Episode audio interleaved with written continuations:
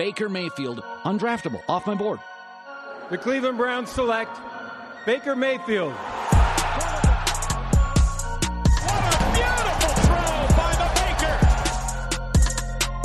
Big Tom! Oxballista, baby!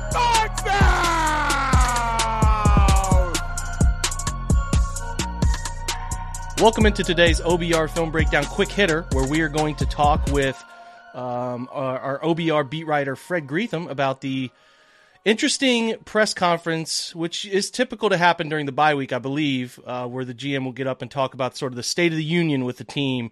Fred Greetham, how are you? I'm doing great. How are you, Jake? I'm good, Fred. I'm good. Is that am I right on that? Is that typically what happens? You hit the bye week, you get a chance to kind of have some time with uh, with the GM. Yeah, um, it's kind of the state of the Browns type situation. Um, he isn't available a whole lot. Um, you know, even even when we're out of practice, you see him walk out to watch practice, and kind of even John Dorsey, past you know GMs would kind of kind of come over and just say hi and kind of shoot the breeze a little bit, but he doesn't really do that. I'm not saying he's not nice. He just doesn't you know, really spend a lot of time, you know, chit chatting, and it's pretty much in a formal setting, like, you know, and it's not even in per. It's pretty much like a Zoom call, is what it's been the last two years. So, yeah, I mean, doesn't really give you a lot of information, you know, the the nuts and bolts that everybody's looking for. So you kind of have to, you know, put together maybe some ideas, but there, that leaves open speculation. Everybody sees it their way, you know, oh, this means that, and somebody else would have exact opposite take on it. So, yeah, he spent about 20, 30 minutes with us yesterday, and, you know, the biggest gist to me was he said over and over, and I, I wrote about that in a story kind of about Mayfield and so forth. Everybody wants to know about his future. He just wanted to limit it to the five games – other than saying we're looking at it a big picture, total body of work, what's he done since he's been here, those type of things, and referred a little bit to last year and and some of those points. But you know, my my question was, okay, it's great, hunky dory's going to play his best five games. They're all wishful thinking, and, and you know, and they are in the midst of the season. They still the door isn't closed on them, but you know, when you look at the big picture there what if what if five games aren't very good? You know, then you just kind of kick the discussion down the road. So, you know, that's that's kind of you know the gist of it. You know, the OBJ situations in the past, and we really didn't talk to him. He released a statement at that time mm-hmm. and now when it's brought up it's like well we already dealt with that you know that's that's typically what happens you ask about somebody ahead of time oh, I can't talk about it. But then after, oh, he's with another team. We don't want to talk about it anymore. You know, so it's you know it's one of those just part of the deal nowadays. You really never get to the bottom sometimes of things. Yeah, they're definitely not going to give much away. I don't think they ever try to. It's not the goal anymore. I think you could probably speak to Fred back in the day when you had more access to players, you got more out of them. Was it was it the same with time spent with GMs or time spent with head coaches maybe was a little more personable, like I guess less shuttered. I feel like everybody today, and it's weird because social media, you think it would be a little bit more the opposite, but you almost get nothing out of these guys. Whereas I think, you know, when you were covering the Browns and, and before the move and things of that nature, even when right when they came back, it seemed like you got more access and at least you got more honest opinions, even if they were off the record. You know what I'm saying? Am I right on that, or is that a little off? Oh, absolutely. I mean, back in the day, I mean, the old days, even Bill Belichick would bring us into, you know, into one of the meeting rooms and show us some film and and say this, you know, when somebody's ripping on something and saying this is really what's going on. It was off the record, but it was kind of like a little bit to show you like why you're wrong and or whatever. Chris Palmer did that. Um, Mike Pettine did that. Hue Jackson. I mean, they those off the record things, even in the off season, were were valuable because it gave you a little more, and it, you build a you build a little bit of a, I don't know, credibility or or a, a bond a little bit more with the, you know, with the coach or GM instead of it's it's just seems to be you're the enemy, you know, and whereas most of us back in the day we, we flew with the team. We were almost considered part of the team, you know, and and you just had a better feeling. You could still be objective and everything, but let's face it, most people doing this are doing it because they like football or love football and they want the team they're covering to win mm-hmm. because that would make it more interest there'd be more interest about it. So it just seems like, yeah, I think one of the frustrating things on that, Jake, is you know we can spend ten minutes with the coach or the GM, and maybe within a half hour after that, there's been cases when a national breaking news, you know, and it's like, couldn't you have let us know about that? You know, it's so much everything, and I get it, is filtered to the big national networks, you know, the NFL network or ESPN or whatever it may be, and they they tip them off and we have to kind of report on what they say. You know, it's a little bit frustrating, and I don't think anybody's looking for you know major scoops or anything. Just kind of looking for a, a level playing field. But we were, you know, glad to be able to talk to them. That's typically what happens during the bye because it's late in the year. You know, yeah. a lot of things. You know, it, you don't get into a lot of things because it's the season's still going. Then the postseason's when we'll have another one probably. We're driven by the search for better. But when it comes to hiring, the best way to search for a candidate isn't to search at all. Don't search match with Indeed.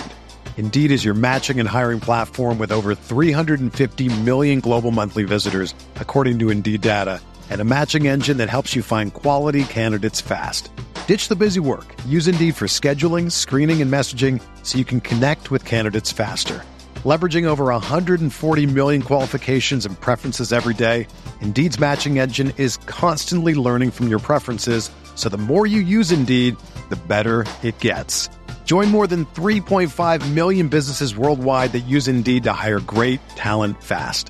And listeners of this show will get a $75 sponsored job credit to get your jobs more visibility at Indeed.com slash BlueWire. Just go to Indeed.com slash BlueWire right now and support our show by saying that you heard about Indeed on this podcast. That's Indeed.com slash BlueWire. Terms and conditions apply. Need to hire? You need Indeed. So, yeah, I, I think that that's the the dynamic you're talking about there is what has become so interesting. Why there's only I don't know if it's it's more. Do you think it's more pu- publicity? And we'll get back to the Berry stuff here in a second. But this is a curiosity question for you, Fred, as someone who's done this, uh, you know, seen different eras of, of of media journalism with this stuff. Like there there wasn't Adam Schefter in 1995. Like there were national guys, the Peter Kings and stuff like that. But like, you know, there there weren't guys that get all the breaking stories like this or ev- it seems like everything i don't know is it a lack of trust with local people i, I don't is it maybe wanting more publicity because they have higher follower counts? Like, what do you attribute that to? Because I find that dynamic to be so weird. Because what I, you know, when you trace when you trace the Washington football team story, it was tied to Adam Schefter, like saying exactly, almost Adam Schefter getting approval from Bruce Allen about what to say. It's so weird to me. When did that dynamic start to shift? Is it is it tied to Twitter? Is that when this all started? I think so. I think a lot of it, you know, with the, you know, immediate news, we, you know, you used to be able to go watch practice, digest it and everything, and then go home and then read through over and over, put it together, and then the next morning, you know, things came out. I think the internet more than anything. I don't know if Twitter came out exactly when internet, but it just seemed when you could post things that and with the national guys, yeah, they they have they're getting it from the agents. The agents are all, you know, hey, you know, they have the relationship. So if they want something out from their end, it kind of works both ways. And so that's I think that's why it's given to the national people because yeah, they get more bang for their buck. Um, and a lot of times we'll get a a release from the Browns after Schefter, Rapoport's put something out because everybody's asking to confirm it. And then they know they have to do something, and then they confirm it. And, but you always have to cite, oh, according to Adam Schefter, or you know, it's a good question. I don't know how they got to that point, but you know, when somebody gets anointed, they they're pretty much the point guy. With each each outlet has their guy like that, whether it's Rapoport, Schefter, Jay Glazer, whatever it may be. But it just seems like that's where the the GMs kind of are directed or hooked into those guys, and they let information out that that helps them, and agents do the same thing, and so it kind of goes all the way around. Because yeah, it's definitely not Adam Schefter calling 32 GMs every five minutes, anything new, anything new. Yeah. They're being given that information, so you know they get all the credit, and you know, and I, we're just saying, you know, it's like why can't you just even spell it all to, you know, to the local people at the same time? But I think they get more bang for their buck doing that. It does seem so. It is a weird sort of uh set of circumstances there for me. I don't I don't know. Just find it just find it kind of odd how that's shifted over time and just almost turned the media, the local media into the enemy, which is so weird mm-hmm. to me. So weird. I tried to talk to Cameron Justin about J- Justice about that too. It's just it's it's gotten hostile to the point of awkwardness a lot of times from from some folks. But let's get back to Berry. So he talked about Kevin Stefanski a little bit, how he's handled the second year as a head coach. He talked about play calling, um, specifically tying Stefanski to the belief. You know, we're not; these two are connected at the hip. I never would expect Andrew Berry to have some sort of rush judgment about Kevin and, and, and based on a portion of a season. Um, what vibe did you kind of get around the play calling stuff, the Kevin Stefanski stuff? I think he he supported him, but I just kind of wanted to get your take on what what you feel about it and and uh, you know the play calling stuff too.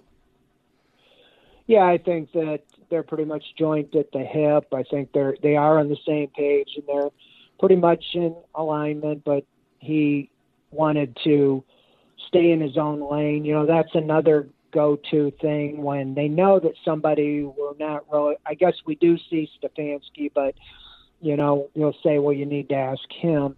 A lot of times they'll say, well, you need to ask the player. Well, the player's not available. You know, like during the OBJ thing, it's like, well, you need to talk. You know, you know. So it's like, but he, I think, yeah, I don't think that he wants to get into that aspect at all. It very limits your scope of what you can talk about because you can't really talk about contracts or what they're thinking about with players. And and I get that because it's negotiating ploys. It's if you say something, then the agent's going to say, "See, you said he was your long-term answer," or you know, or whatever. So they're kind of finding a fine line. You know, you get you get. I probably had the question that got the longest answer. You know, about you know, you had all the continuity on offense, you had everything you wanted to bring back, and why have you regressed? And he answered for about a minute and a half. Didn't say a whole lot, but he did blame the passing game. But he was quick to point out he didn't mean that it was the quarterback. So, you know, you do get some nuggets here and there. Um, it was interesting to see some people's take that because he wouldn't commit to Baker that he's moving on from him. Nor is that the um, vibe you got, Fred, or did you did you just feel no. like it was typical GM talk stuff? Yeah, it's typical GM talk. I think that again, negotiating's in there, and if Mayfield's wanting big dollars, and you know the Browns are not going there, you know they want to leave all their options on the table. I think that here's just me. I do think that he has said he's been consistent since he's been there that Mayfield's the long term answer. He might not have said that in those words, but he said over and over, everybody extended, like Garrett, Chubb, he said the same things. And so I think that's where things are heading. But I do think that he is going to look at all options and and I agree with that if you cannot upgrade the position, you don't just move on until you have something better. So many times, you know, teams move on and they don't have a better option. I mean, I've been covering this team just since they come back, and they've had 32 quarterbacks. If you just said, "Hey, let's just go get a quarterback," I think they would have had one. And and so, if if Derek Carr would become available, or Russell Wilson, or who knows, whether you think those are upgrades or not, you have to look and see if there's a better option out there. I dig it. just call off talks and say we're starting over. We're hoping to go one in fifteen and get the number one pick and hope there's a good quarterback that year.